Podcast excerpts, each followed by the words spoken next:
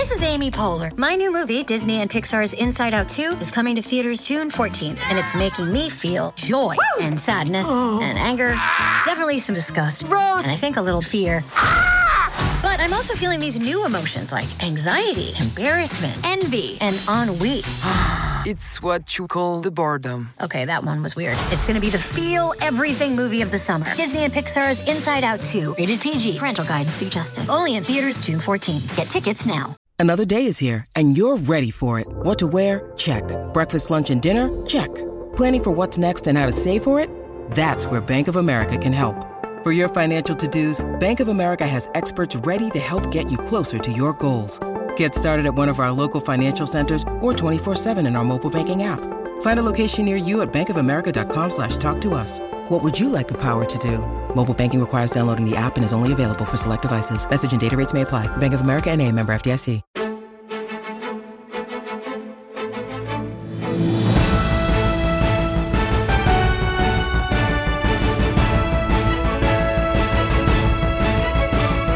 All right, everyone, welcome back to a very special episode of Friends from Work, a podcast about all things in the Marvel Cinematic Universe that's hosted by me, Kyle, and my friend, Robbie, who I am sitting directly next Wow. to for the first time on this podcast, but also the first time in seven years is what we've gotten to the bottom. Yeah. Yeah. Yeah. Wow. Which is just too long, but here we are. yeah. Here we are looking out at the Austin skyline. Look. Unbelievable. Our first ever live podcast from a Marriott this time. So hey, Marriott, I'm open for sponsorships. like I said last time, this is a, we have an unbelievable view. We are downtown Austin, looking Yeah. at the actual skyline, looking at each other's beautiful faces. It's This so is- nice. There's so much going on, guys. I can't even tell We're right basking in the glow of of Black Widow and. Unbelievable. oh my gosh. Unbelievable. Which is what we're here to talk about today. But Yep. there's so much else still going on too. That's true. we are reunited, as we said. Robbie and I are going to get into some trouble today, but if you're listening to this, it's a week after that, so I'm sure we'll fill you in on true. some of the developments of Which is a great way to say again that if you're not following us on social media, that's where a lot of this stuff happens. We actually did a little live stream uh, Right. after we walked out of the theater last night. No spoilers, obviously, just kind of instant reactions. So if you uh, missed that, that's still posted up on the feed. Um, and there's all kinds of other stuff going on there in terms of, of week to week. So be sure to follow us at the FFW podcast, Twitter, Instagram, all that fun stuff. we do have to give a couple of non-paid shout outs here. Mm-hmm. First of all, the Alamo Drafthouse Yeah. in Austin, I guess like South Austin, where we Yeah, were, wherever South- we were, Yeah, the South Lamar Alamo Drafthouse. was amazing. I've never been there. That's your kind of home theater ish. Mm-hmm. Yeah. But not only was the experience so cool, the food's actually legitimately yeah. really good. Yeah. I was so glad Kyle got a milkshake. I was hoping you would get a milkshake because mil- what what flavor did you get by the way? Now, one of our li- I got strawberry. Nice. One of our listeners says I have to get the cookies. That they're apparently unbelievable. Oh, unbelievable. the cookies are great. Which I didn't. I've got a friend. I for, I should have told you that. I've got a friend that will. Um, he'll always get like, you know, there's like 40 minutes left in the movie, and he'll do like a decaf little coffee, Oh. like a French press, Like a and pick-me-up. then- Yeah, and then like uh like they they come out with the cookie, the hot cookies with it, so it's like it's a nice little. You know, And yourself. for those of you who don't follow us on social media, we have to share a little bit of a funny story. I was coming from work, so my flight was already going to be close, but we got delayed and pushed it really close. Yeah, we did. And so Robbie and I were kind of panicking, like, are you kidding me? After all of this, I'm gonna miss the showing. And so I think we were supposed to be there at 5:45 is what it said, and you Mm-hmm. picked me up from the airport at like 5:43 or something. like that's when I was in the car. Right. And we were 20 minutes away. So we called ahead. We told them that we're going to be late. We rushed in there. Robbie went to park. I took his ID to like go do this. We've never done this before. Um, and we we get in there and there's two guys waiting. And I said, "Hey, I'm, I'm Kyle. I'm here. Um, sorry, we're late." And he's like, "Oh, you're not late. Uh, it doesn't actually start till six. You're totally good." He's like, "Were you the one that called?" I'm like, "Yeah." And he goes, "Oh, we were just gonna hold the movie until you got here. No worries. Like we had called the studio to check that that was okay." and I was like, "Wait, what?" So uh, right off the bat, we felt like kings yeah. let's just call a spade a spade. And he's like, oh, there's water over here. There's a full menu available. Choose whatever seat you like, and we'll start it when you're in there. I'm like, okay, wow. And then, so the, the experience did not disappoint. and and there were like 20 people, like Yeah, 15, legitimate I heard them members of the the way out. press. 15. Man, that's crazy. Because I, I, I like I asked him if we had assigned seats, and he was like, "Oh no, I mean you don't need to." And there was literally like a person or two per row, so we got to sit like dead center of the theater. I mean, it was it was just top like top notch, top to bottom. So not only are we reunited, not only is the Marriott deserving of a shout out because this room is dope, the theater experience top notch. The movie itself Man, was pretty incredible. Okay, hold on. We'll get there in a second. We'll get there in a second. One last tidbit to share that I thought you would you would find uh, Oh, yeah. fun. On my flight, for some reason, I've been flying a lot the last couple weeks, and so I've watched a lot of random movies. Mm-hmm. First of all, I watched Zombieland for the first time ever. for the first time ever. First time ever. Totally not a zombie guy. Oh man, It was incredible. That movie's so good. I laughed so many times. Yeah. Like I don't like gore, but it was funny. yeah, yeah. Spoiler because it's been out forever, but like the Bill Murray thing I Yeah. didn't know about was so funny. There's so many funny points. But the second thing I watched was Woman in the Window, which is a Netflix thing with Amy Adams. I've seen okay. that. Yeah, yeah. You've seen it. So Candace was wanting to watch that for so so long. That was one of those that got like pushed back a lot. Via like I, I remember seeing previews to that movie in theaters like pre-COVID, uh, and so yeah, we finally watched it a couple weeks ago. It's okay. Yeah, it, it started strong, I thought, and then got sort of But it's um it's Amy Adams and Gary Oldman, and I think it's based off a book. But here's why I found it notable. Did you realize that both Captain Americas are in there? Her tenant is Wyatt Russell. I did and think then her about husband that. is right. Anthony Mackie. That's and so now I'm watching this in context of Falcon and Winter Soldier. I'm like, what the heck? Right. The fake cap and the real cap are there. I I flagged that to Candace because I was like, wow, I bet because I'm assuming this was filmed prior to Falcon Winter Soldier, or at le- or maybe around the same time. So I was like, well, that's kind of fun. I'm like Anthony Mackie and Wyatt Russell, although they never interact in the movie. But right. But then I'm kind of thinking, is, is Chris Evans going to show up here and just make a perfect trio? man, So that was my life for the last two weeks, but none of that matters because I'm finally here in person with Robbie watching Black Widow. And hopefully this becomes a thing. We said this on our Instagram live last night. Hopefully this becomes a little bit of a tradition. You never mm-hmm. know. You never know. man. I mean, we yeah, we talked to the folks last night. They're they're planning these things for future films. We got, as we've said, there's a lot coming out still this year. We have Shang Chi in theaters, we have The Eternals, and then we have Spider Man No Way Home. Um, which by the time this releases, maybe there's a trailer out for. I know the internet's getting crazy for that. Um, so fingers crossed there. But yeah, hopefully we have a lot, lot more opportunities to do these little exchange programs. True. I didn't think about that. We just got a full length trailer for Shang-Chi. Mm-hmm. And we've had the teaser for Eternals, which is in Right. November. So we're getting dangerously close to needing a teaser Yeah. for yeah. Spider Man. The crazy thing about Spider Man is, I mean, can you think of any other MCU film that's ended on as much of a cliffhanger as that ended on? And at least like with the post credit. The post credit. I don't know that I can. I mean, like they always tease something. I mean, maybe Ant Man and the Wasp, but we knew exactly what that was leading into, right? Because of the way that that came out. Ant Man and the Wasp was a massive cliffhanger with the dusting. Right. But you're right. We already knew the dustings. Right. So, I mean, it was the biggest, I mean, there was the cliffhanger of, well, how's Scott going to get out? For yeah, sure. Yeah, true, true. It wasn't as much of a cliffhanger because we were, yeah, we already Right. knew it. Good point. It's just I, the reason I say that is it's so weird. The like so Black Widow has been on the horizon forever, but as you know, the strange thing there is it was released after Endgame, and everyone sort of knew what was what had happened to Natasha. So it was less of a like what's going to happen, and more of a just like we want to see more Scarlett Johansson as Black Widow.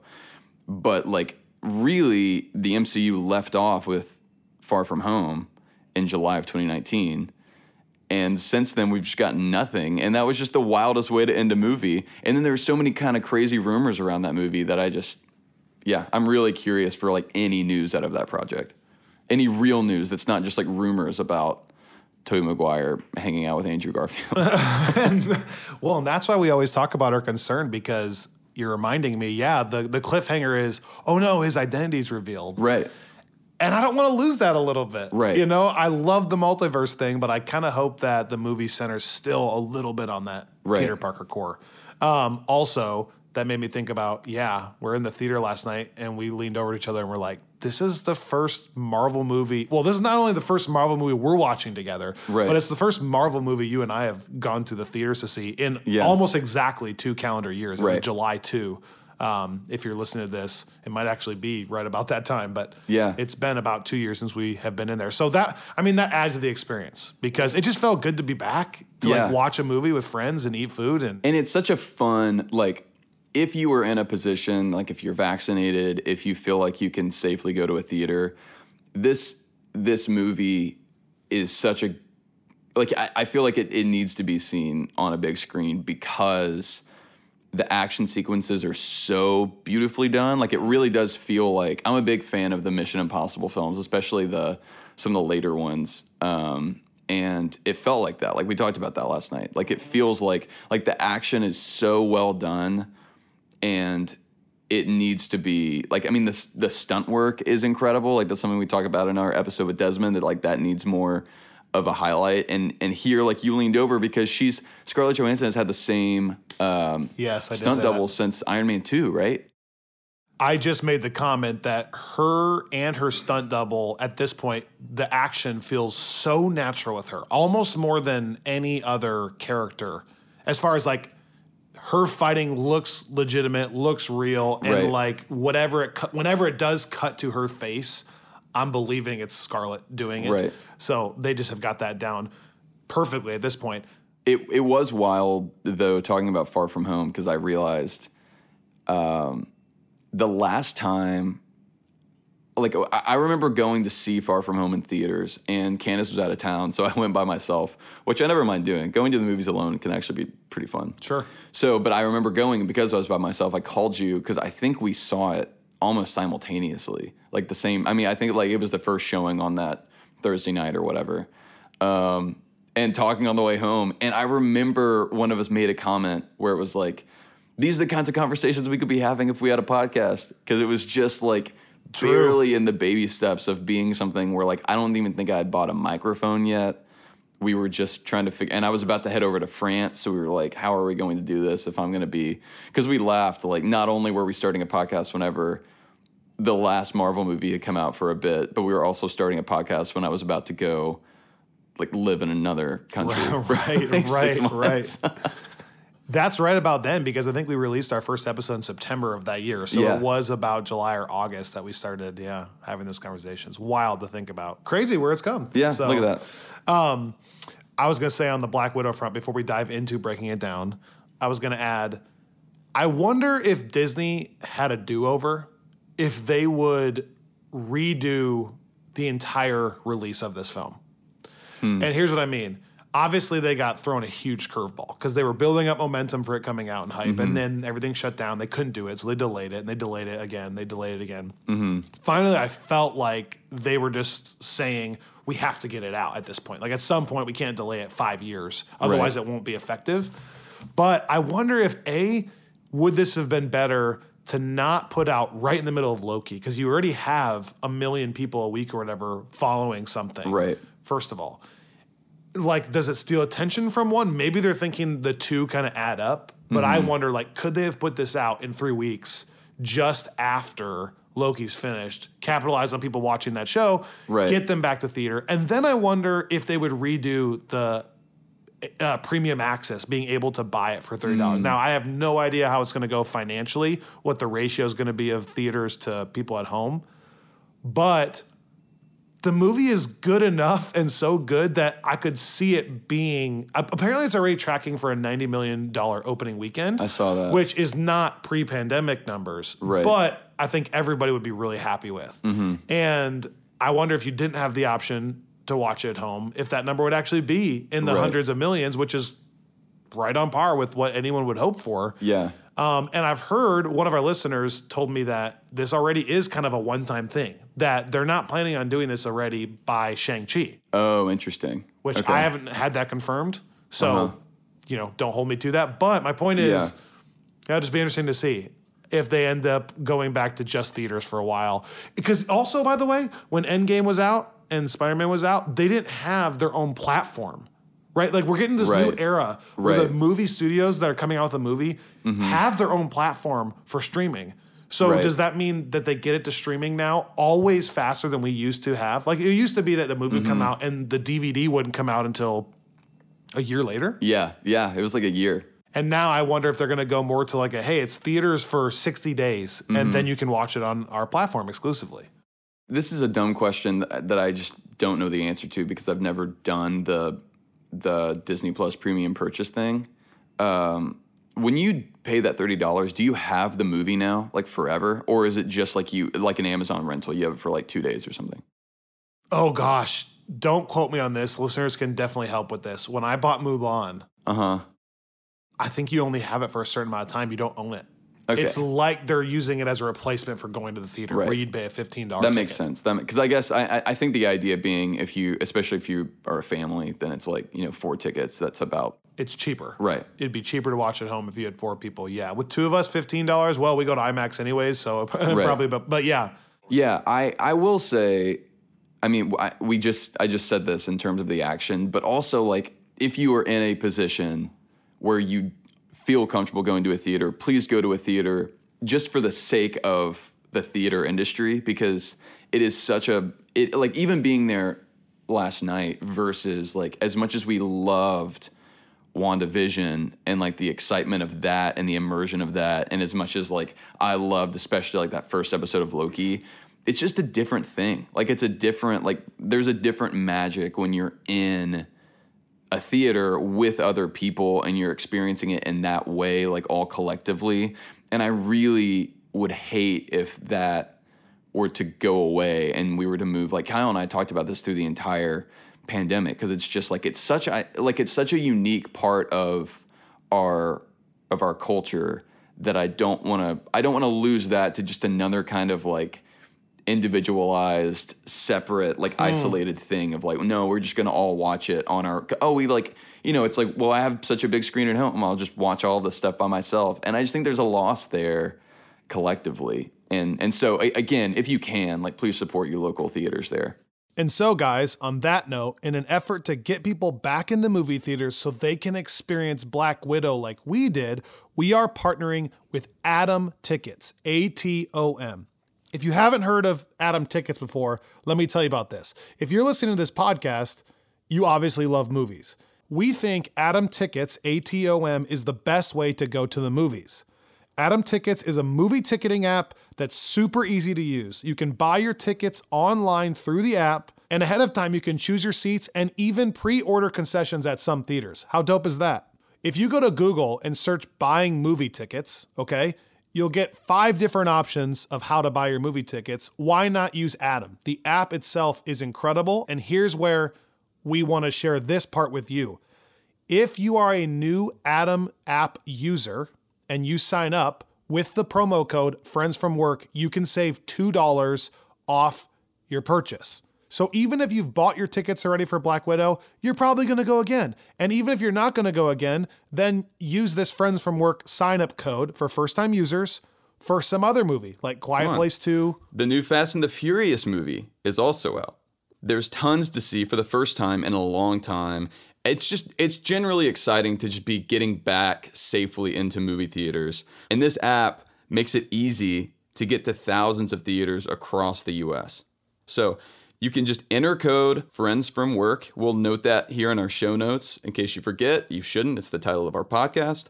But you enter friends from work to get $2 off your movie ticket on the Atom Tickets app. So again, they have iOS and Android apps. Enter code Friends from Work to get $2 off your next movie ticket, and we will see you back in the movie theaters. Terms apply. Okay, so before we dive into our first reactions to Black Widow, which obviously, everybody, we cannot give any kind of spoiler of any kind of magnitude. So we're just going to give you our reaction. This is not a review or a plot point. Right. Um, but Black Widow dies, though, I, I will say. Um, um, careful. Now, Tom Holland joked about that that one time. Remember, everyone dies, or who said that? Hulk. That was like his joke in the interview, and then it was like, wait, everyone kind of did Oh, die in Infinity true. War. Right, it's like, hey, careful. I mean, and I didn't, I guess, live stream it from my pocket, which is a step Dude, I him. was legitimately nervous about that because we had had Instagram. Like, we did a story right before it true, started. and I was true. sitting there thinking, like, this is going to be brutal of our first. I, I- and I went back and watched our stories from inside the theater, and you can hear in the background, uh, it's like the Cantina band or something. They were doing some kind of Star Yeah, Wars ads, yeah. like boot, doot, doot, doot, doot, in the background. I was like, what if in the background had been something important? I got to be careful with these things. Okay, I don't want to become Mark Ruffalo. Um, but we have a fun community question of the week. Do, do, do, do. So this will Yes. eventually insert an audio cue, everyone. Okay, so something fun right there. Um, but I thought this would be a good time to bring up a community question of the week Mm-hmm. because it transitions us perfectly into talking about our reactions to Black Widow. Yep. One of the questions we got last night while we were doing an Instagram live, again, if you don't follow us at the FFW podcast. And by the way, please don't forget to rate, review, subscribe, follow, listen to our podcast, share with your friends, do all of that stuff. We have a website, theffwpodcast.com. You can buy our shirt there, you can donate to the podcast. And uh, following and listening is the, the best way you can support us. So, anyways, but one of the questions we got last night doing the Instagram live was where does this movie sit in our rewatch order, Right. which is something Robbie is very passionate about. right. And we debated how much we can say, but I think at this point we can say that we think we have a very good spot for it. yeah. And we can't give any plot points away, but take Right. it away with what you think we should do. So in the general rewatch um, framework, which you may, you know, my dream, whenever we were thinking Black Widow was going to be coming out in 2020, at one point, I like my dream had been for us to actually structure the rewatch this way, where if we had been able Right. to kind of like, you know, make it just so that with that initial Black Widow release would have fallen in between these films, and this is pretty much where it landed, and I'm happy about that. Um, we looking at it, I think if anyone wants to kind of do their homework and like blaze through, in our rewatch order, this would slot in right between Black Panther and Spider-Man: Homecoming. So that's sort of our Civil War fallout thing, which shouldn't be a huge surprise to anyone because I think that's been known for a bit. So it would be Civil War, Black Panther, Black Widow. Spider Man Homecoming, Ant Man and the Wasp. Now, this is actually a part of our rewatch order that we have messed with a little bit in the past. And Right. the reason we ultimately settled on this order is because we want Civil War to have more impact. We've said that in this podcast a lot. Every time we add a movie there, it's so that the gap between that of, oh, the team's torn up to Infinity War, where you really feel, oh, the team was torn up. That's Right. why they, you know, if you just kind of blaze through those movies, Mm-hmm. you don't quite get the impact of what happened in Civil War. Right. But every time we add a movie, this one included, Mm-hmm. It kind of increases the drama around the Civil War fallout. And I think, and again, not to be prisoner of the moment here, like you say, but I I think this one more than any other increases the the fa- like in, increases the depth of that because if you think about it, like I think each of those movies that we have in that little like what was previously a trilogy do that in their own way. Where Black Panther deals with specifically the aftermath of King T'Chaka's death, which was a big moment in Civil War, mm-hmm. and then Homecoming deals with a bit of what's going on with Tony post breakup, and like we get the development with him and Pepper there, which is pretty big ahead of Infinity War. And then we get the we get to see what's going on with Spider-Man specifically after. And then prior to this, I always thought one of the reasons I like having Ant Man and the Wasp there, which is one of the more some people quibble with that because they still think it should go after Infinity War. But I like it there because that's the one where you really see the consequences because Scott's on house arrest. However, it's still kind of lighthearted. Like, I mean, he's on house arrest, but it's like the joke is that he's, you know, playing his drum kit and everything. This is the only movie of any of those that focuses on like a core Avenger during that. So, like, if the whole point of Civil War is that the Avengers are no longer a thing, we've never gotten a moment with one of those Avengers dealing with that. True. And so that and, and you felt that. Like I don't think it's giving anything away to say that like Kyle and I were so happy with the number of times It's a lot. that this movie references like a this situation. And I loved it because it, you feel that. And the other thing for me that we were just talking about is like, I feel like Natasha's arc, starting even back at Iron Man 2, was really progressing along a certain path. Like, if you think about her like if if she's just being introduced there, then she jumps way forward with the way she's. We get to know her in Avengers, and then Winter Soldier is a big film for her, and then Age of Ultron is like a hugely emotional thing for her with Bruce, and we find out about her past. And then Civil War, there's so much going on. We didn't get a ton of time with Natasha. And she's not the core emotional driver in that movie at all. Right. Right. And then same with Infinity War. And then obviously she's got a, a, really big role in Endgame, but it feels a bit by the time you get to Endgame that you haven't gotten a lot of real development with Natasha since Winter Soldier well, or especially since Age of Ultron. you've had plot development, but especially the emotional connection. Right. Like we love what they do with her in, in Endgame and how Right, she right. handles her emotion that way, but it almost feels now in hindsight a little out of place without this story, yeah. Which is Yeah. weird. So I'm with you. Which it really enhances it in that way. I almost wonder though. Well, I can't say I can't I can't say I'm pausing because I can't say too many spoilers, but I just think it'd be fun to show if I was showing people the movies the 1st Mm-hmm. time, it'd be fun to show them this movie in that spot. Right. No, for sure. Like I think that it it we've always talked about since our very first episode how like when you're doing things like this, the gold standard for us has always been Rogue One in the Yes. Star Wars universe because that is first off just uh, just one of the best Star Wars movies, period. Which is maybe a hot take, but My Kyle and I- yeah, it's is- your favorite, yeah.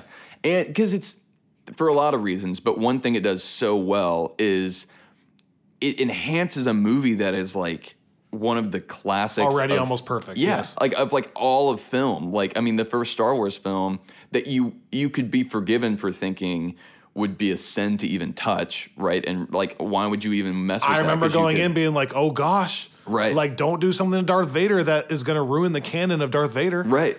But instead, they enhance every like whenever you watch that because I've done a, a Star Wars watch where we watched that right before A New Hope, and it's perfect. It's like those two together are like it makes the original even better. And this, I think, does that so well, like with the entire Infinity Saga. Like, if this was intended to have come out earlier and they felt they had to rush along to do Captain Marvel and set up for Infinity War and Endgame and whatever else, like I, I'm I'm glad that they circled back. Like I'm glad they didn't just say, well, you know, the story's told, so we're going to kind of move on from Scarlett Johansson. Because it's like I I really think if you let people watch it in that order, uh, they're really going to experience like that character on a whole new level, which is all you could really ask for from a solo film. And it should just be noted that at this point, Scarlett Johansson's got it down. I mean, yeah. she's so excellent, and Mm-hmm. I, I I do feel like she's been one of these characters that's actually been good and settled into her role from Mm-hmm. the get go. Like I know she's playing the sexy secretary thing that they joke about in Iron Man Two, and it's Right. not her favorite and not Marvel's favorite. But even in that role, Right. I never felt like she's out of place when they go to the donut shop and she t- double twists, and it's like from the beginning she's been settled in. But I'm watching this and it's just like you're getting the best Scarlett Johansson. You're getting Mm-hmm. the action stuff that you want.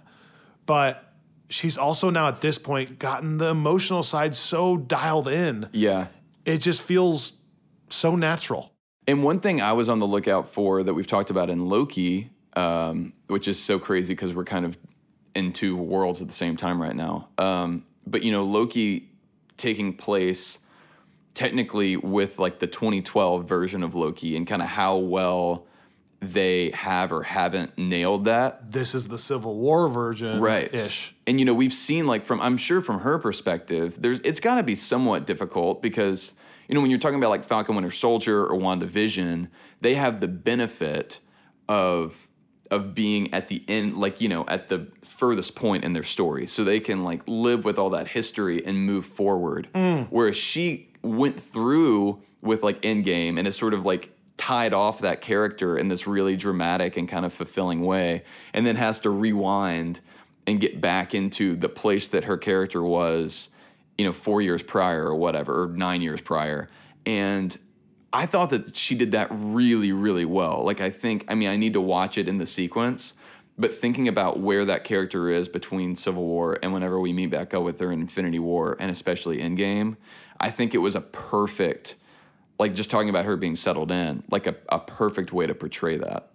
And what's crazy is I don't want to say that she's forgotten. She's not in a forgotten av- Avenger. She's not, you know, she's one of the main six, but sometimes I almost forget that she's one of the main six. And Right. actually, I think she's technically been in the most films at this point now.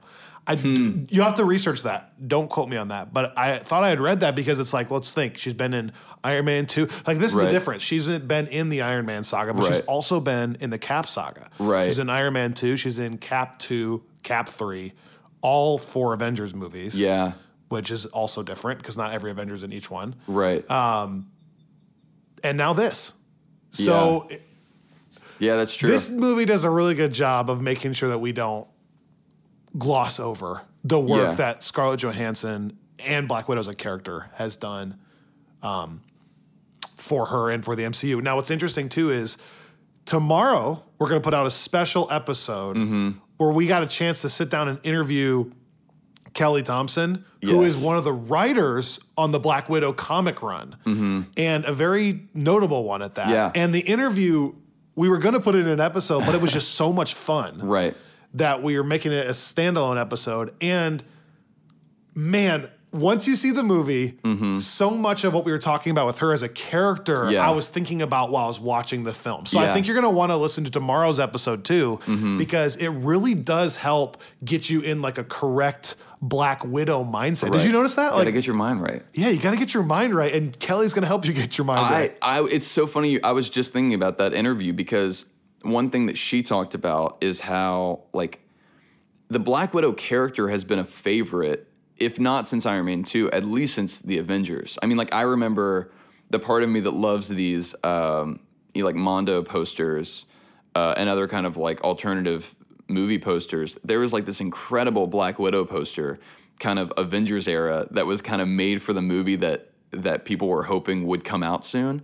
And it's just funny to think. I mean, that's what Kelly talks about. How it's like this is a movie that people have been looking for for a long time, and so again, it's like I think it's really important that it doesn't feel like uh, like it's made out of obligation or like it's an afterthought, you know, because it could, because it is being made after the saga. The thought. that- yeah, yeah, I mean, Yeah. the, the thing that she like really participated in, and and to be fair to them, I mean, it normally would have come out, you know, less than a year after, uh, or or a year after Endgame, um, and now Right. it's been this like back and back and back, but yeah, it is like I think that's a great way of putting it. Like it it did a great job of really like really honoring Scarlett Johansson's performance and really honoring Natasha's place within kind of the entire mythology.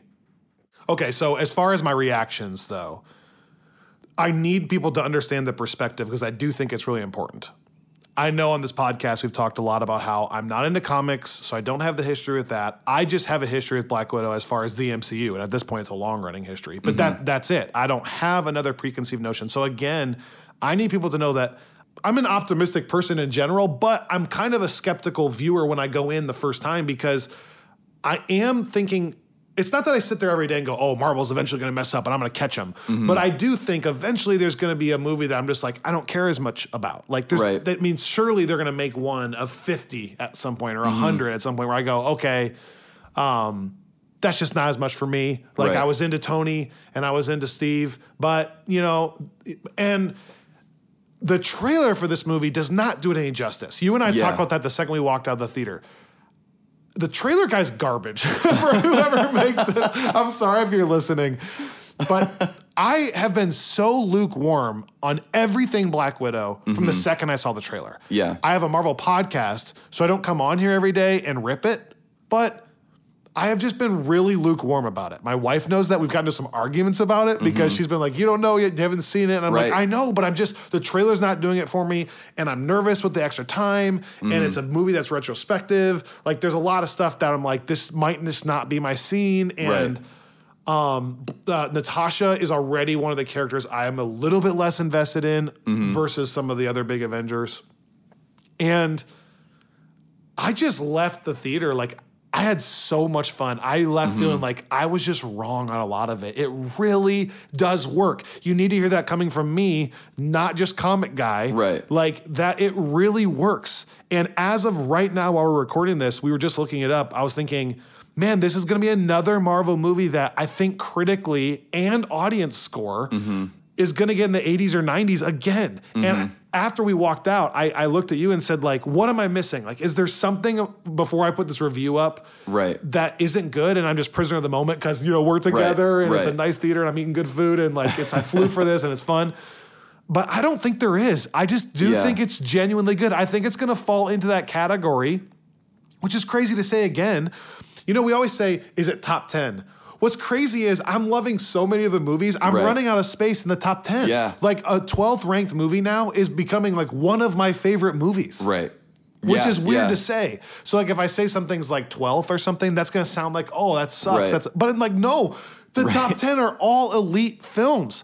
But I think that this is gonna go A in the category of the discussion of best solo films. I mm-hmm. really do think that. Mm-hmm. And I think it's gonna go in that discussion of it's just gonna fall down to your preference a little bit. Because it's kind of like Winter Soldier in this way. I walked out going, the movie itself, like if I'm just a critic and I'm not invested in the MCU, is pretty close to perfect. Right. There's no chemistry weirdness. Right. There's no plot stuff that doesn't make sense or a Uh-huh. huge hole. The acting is superb, not Yeah. just from Scarlett, but Yeah. also from a lot of other people, but mainly also Florence Pugh. Yeah. Is, and, da- and David Harbour's great as and well. And David, I mean, they're Yeah. they're all they're all good. That's what I always say about Marvel. All the side Right. characters are good, but but it's really good still. Right. And the action and the visuals are top notch. Yeah. Like the action is like edgier seat, like heart pounding action. It's fun. It looks really like the CGI looks really good. Like it looks very like Winter Soldiery, and then I feel like they tried to do as much practically as they could, or at least it feels that way. And I know we say this a lot, but the music is incredible. Yeah. And I need to do more research. You have my word, I'm gonna do more research before my actual review episode.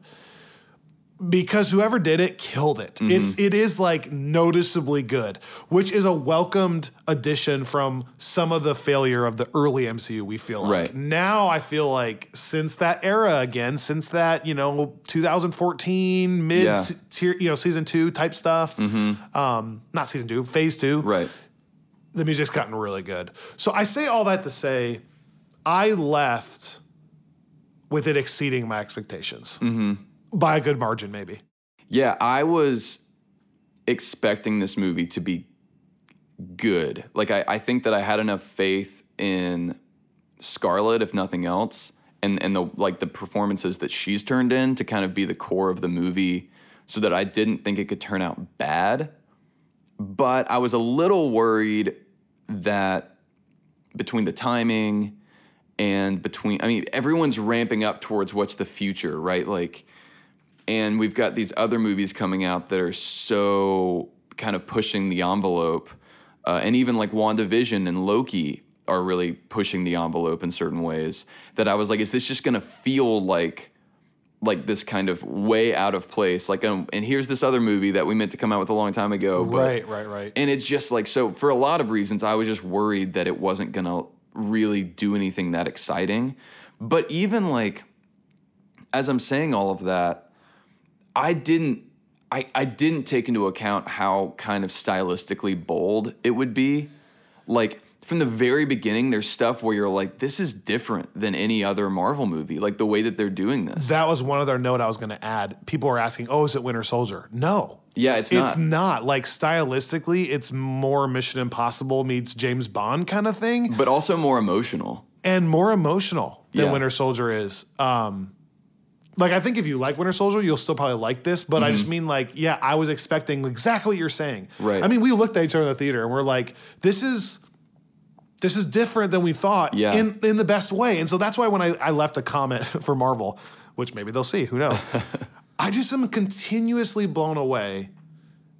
I think I said that they can just kind of redefine the genre Mm-hmm. and like push the boundary because you and I are passionate about this. People all the time say, well, that's so Marvel, or like, oh, that's a superhero movie. But it's getting to the point with Marvel where you don't know what that means. Right. Like if I say it's a superhero movie, you don't know if you're going to get WandaVision, 50s sitcom drama. Mm-hmm. You don't know if you're going to get Guardians of the Galaxy, like sci fi comedy Right. action. And you don't know if you're going to get something like this, which is like Mission Impossible with heart. Yeah. And they're all under the same umbrella of Marvel. But like we Mm-hmm. talked about with Kelly, it's amazing that they can continuously find ways to Right. not just run it back. Right. Like this, if there ever was a movie that they could just run back, it's Right. this one. It got delayed, it's out of time, and it never feels like that. It's it feels Yeah. bold. It feels like they're pushing it again somehow. Right. And and whereas like I, I think one of the things I was comparing it to a lot uh, for various reasons was Captain Marvel because that was the the other kind of big solo film that's come out recently. Period. But it's also the one that was kind of going back in time, right? I mean, I'm trying to think. I don't feel like there are any other MCU films that have come out not really relatively in the timeline. I mean, arguably Guardians Volume 2, but not really in a way that feels like they're slotting it back somewhere. Um, and it's obviously different because Captain Marvel introduced Captain Marvel, and Black Widow, like we just said, has been in so many other films. But I will say, like, some of the some of the things that we talked about and that I, I know a lot of fans have talked about about Captain Marvel, maybe not always 100% nailing that. Like I do think it sometimes enhances things. Like and we talked about that with like adding some of the history of Fury and things, but sometimes when I watch it back in our rewatch order, I'm like I don't I don't know that this 100% slots in that it like I, I still think that that's the best place for it, like where we have it in our watch order. But don't I mean, don't like- question his order. Don't question his order. but you know, like if you watch that Fury and then you see Fury in like Cap, well, you've already seen him sort of in Cap One, but you see him in Iron Man. Like I think it still works, but it's not necessarily like, oh man, this like really enhances. now we have so much more knowledge about Fury. This makes right. more sense. right? Because it's like the part of the mystery around Fury was always kind of what was fun anyway. And so here, I would just say like countless times that's done so well. Like there are questions I, like we've watched these movies. I mean, literally countless times. Like I'm not. I, I've watched all of them so many times, and there were You, you more than me, probably. for sure, for sure. But there were questions answered that I never even really had, like some connective tissue between like where things left off in Civil War and where they are again in Infinity War that I had never really thought of as like plot holes or anything. That this movie sort of like just kind of very naturally addressed, um, which is again kind of a Rogue One thing. Mm-hmm. And so, yeah, I just think that people are going to Fixes be the plot holes, like Rogue One fixes the plot holes, but also enhances the not plot holes. right, right. Like Vader's not a plot hole. Right. But then you get to see Vader just like destroying people, and it actually adds a level of terror to Right. Vader that you maybe are lacking in the original trilogy, but you're supposed to have. Like Mm-hmm. Right. this is a guy who's gone full blown dark side. And so you get that last like two minutes, like the coolest Vader you've ever seen. Right. And he's supposed to be all powerful, you know, and so you never really had that a ton. Right. So in that way, it enhances it. But then you also have the plot holes of like, how does the Death Star have a freaking tunnel that you just blow it up with? Oh, let's say that it was actually planned as an act of rebellion. Right. Makes so much more sense.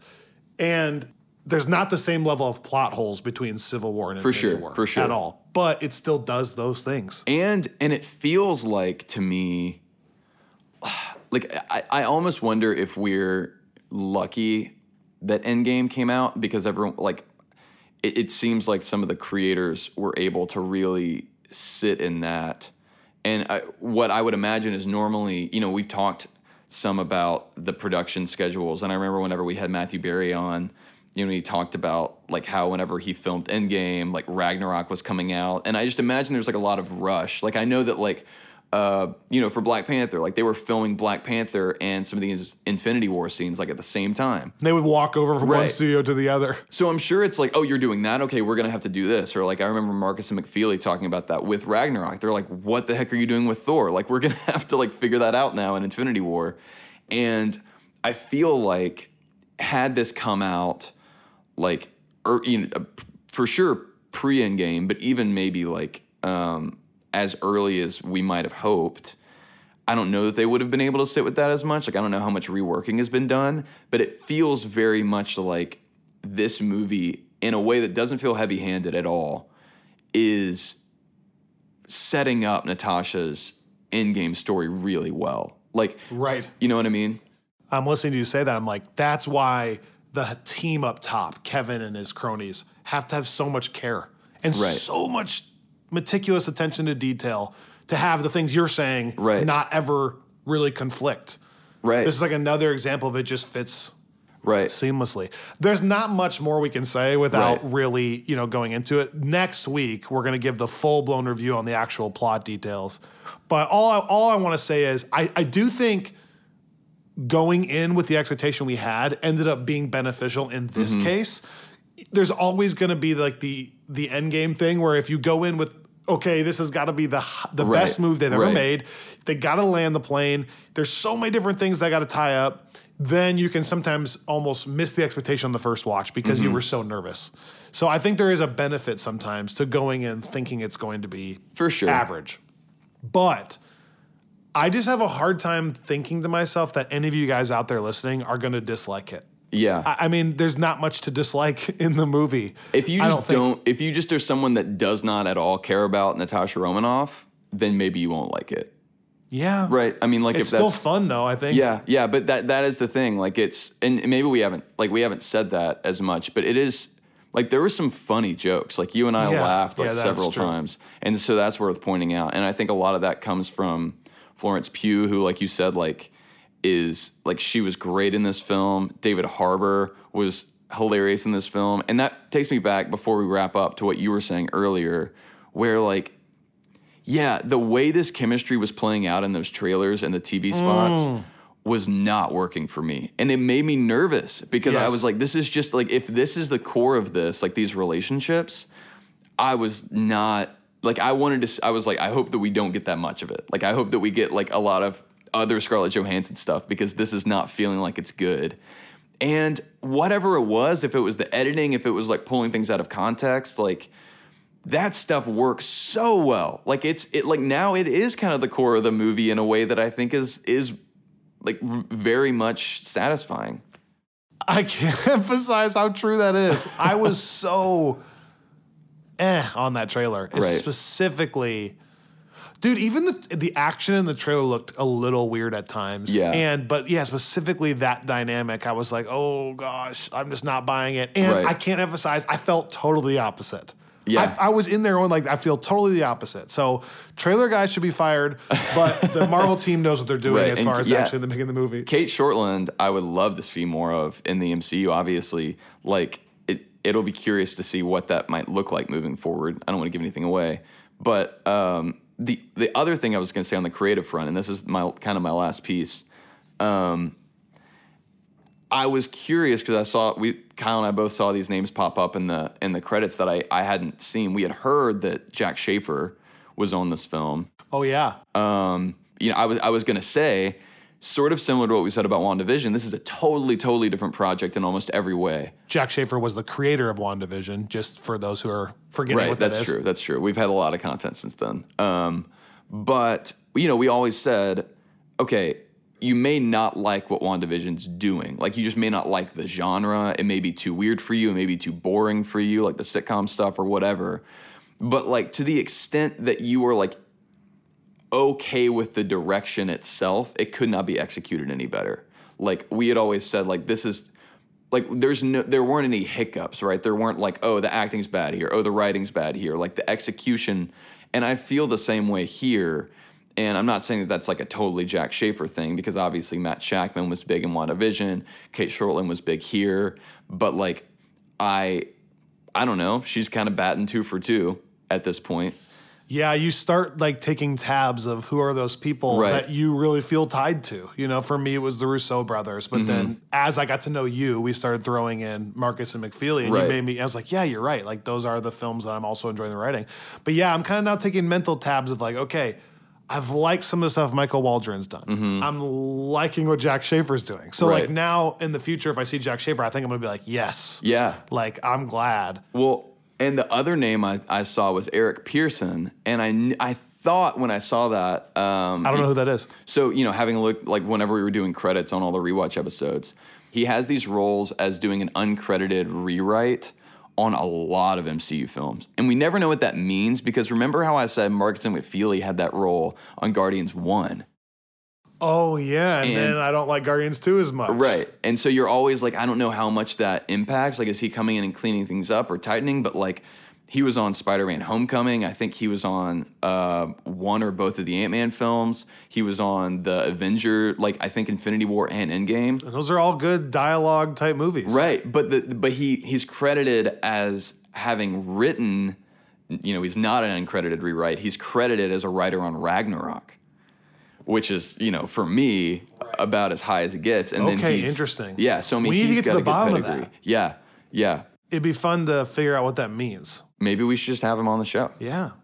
That's interesting. Yeah, But that's what I mean by it's kind of fun to now start taking these tallies like that. Right. Okay, uh, we got to talk to that guy because I want to know what that what that means because we're liking what he's doing apparently. yeah, that's and true. you know it's interesting you bring up the Guardians two thing because Mm-hmm. the one time he didn't do it is the time that I really have some qualms with some of the dialogue Right. and like I, exactly that actually at times Right. I've been like it just needed to be like tightened, up and trimmed up a little bit Yeah. like Yeah, it, it, it would be fascinating to see what that process looks like, and to the extent that that folks could tell us about that. Well, we can't say any more, but I really hope you guys go see it. And I mean this seriously. I think you're going to love it. And then when you want to talk about it, we're going to have a podcast next Monday talking about this movie in full review, but mm-hmm. also on our Slack channel. I think starting July 9 or July 8 at 6 p.m. or whatever, it's going to be fair game for people to start Spoiling. yeah, spoiling and talking on there. Now we try to keep our spoilers off this podcast until the episode, and we try to keep the spoilers off our social media pages because you don't have a warning there. Mm-hmm. So I think by Monday we'll probably start having some spoil. Well, even we'll have to talk about that, Rob, because even some of the movies. We've never covered a live Right. movie before. Right. So how much time do we give people on our Instagram before they can Yeah. jump in there? But Slack channel will be safe Uh-huh. for spoiling, unsafe if you're trying to avoid spoilers. Right. And, and we might even, as of right now, there is a Black Widow channel that you can go to and kind of exchange theories and hype up with other folks. Like the Slack channel has been growing. It's it's become a really fun part of this mm-hmm. whole process. And so if you're listening and you're not on, you know, we've got a couple days until Black Widow.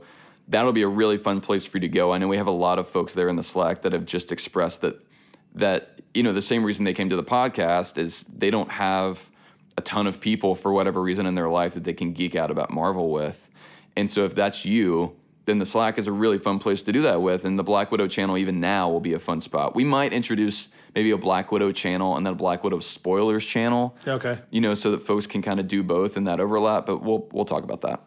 So, just for some housekeeping things, this is really important. I want you guys to stay in the loop. Obviously, we talked about Loki last week. That's going to keep continuing on every Thursday until Loki's finished. So, our Loki episodes are coming out on Thursdays.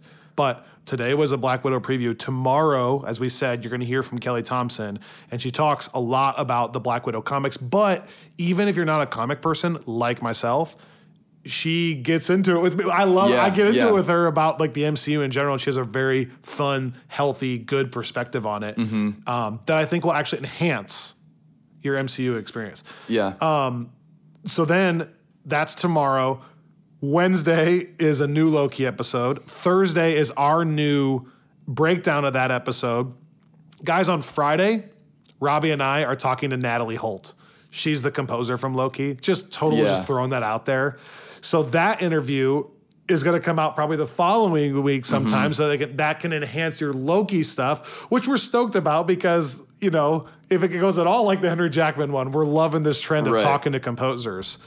Um, Still working on that Christoph Beck interview. Oh, that's so true. And then we have a Black Widow actual review next Monday. Mm-hmm. And then right away that week, like I said, we probably have some more interviews, and Loki comes out again on that Thursday. And so it's just going to get crazy for a little while, like we said on our Instagram last night. If you're not a fan of Friends from Work, this is a bad time for you because you're just getting assaulted with stuff. Um, and don't forget, like, stay in touch with us on social media because, like, while Robbie and I are together, it's been really fun to chat with people and. We did a couple Instagram lives and stuff like that. So at the FFW podcast on all social media fronts, you can join our Slack. The uh, join link is in the show notes below wherever you're listening to this podcast Apple, Google, Stitcher, Spotify, wherever you listen to your podcasts. So the show notes there. Don't forget, you can get merch, the FFWpodcast.com slash shop, or you can donate the FFWpodcast.com slash donate. And we would very much appreciate that so that we can continue to keep doing some of these cool things we're doing. Um, yeah, guys, I can't wait for you to see it. It's gonna be so much fun. This is gonna be a busy week. Stay in touch with friends from work, and we'll see you tomorrow, I guess, Yeah. on Friends from Work.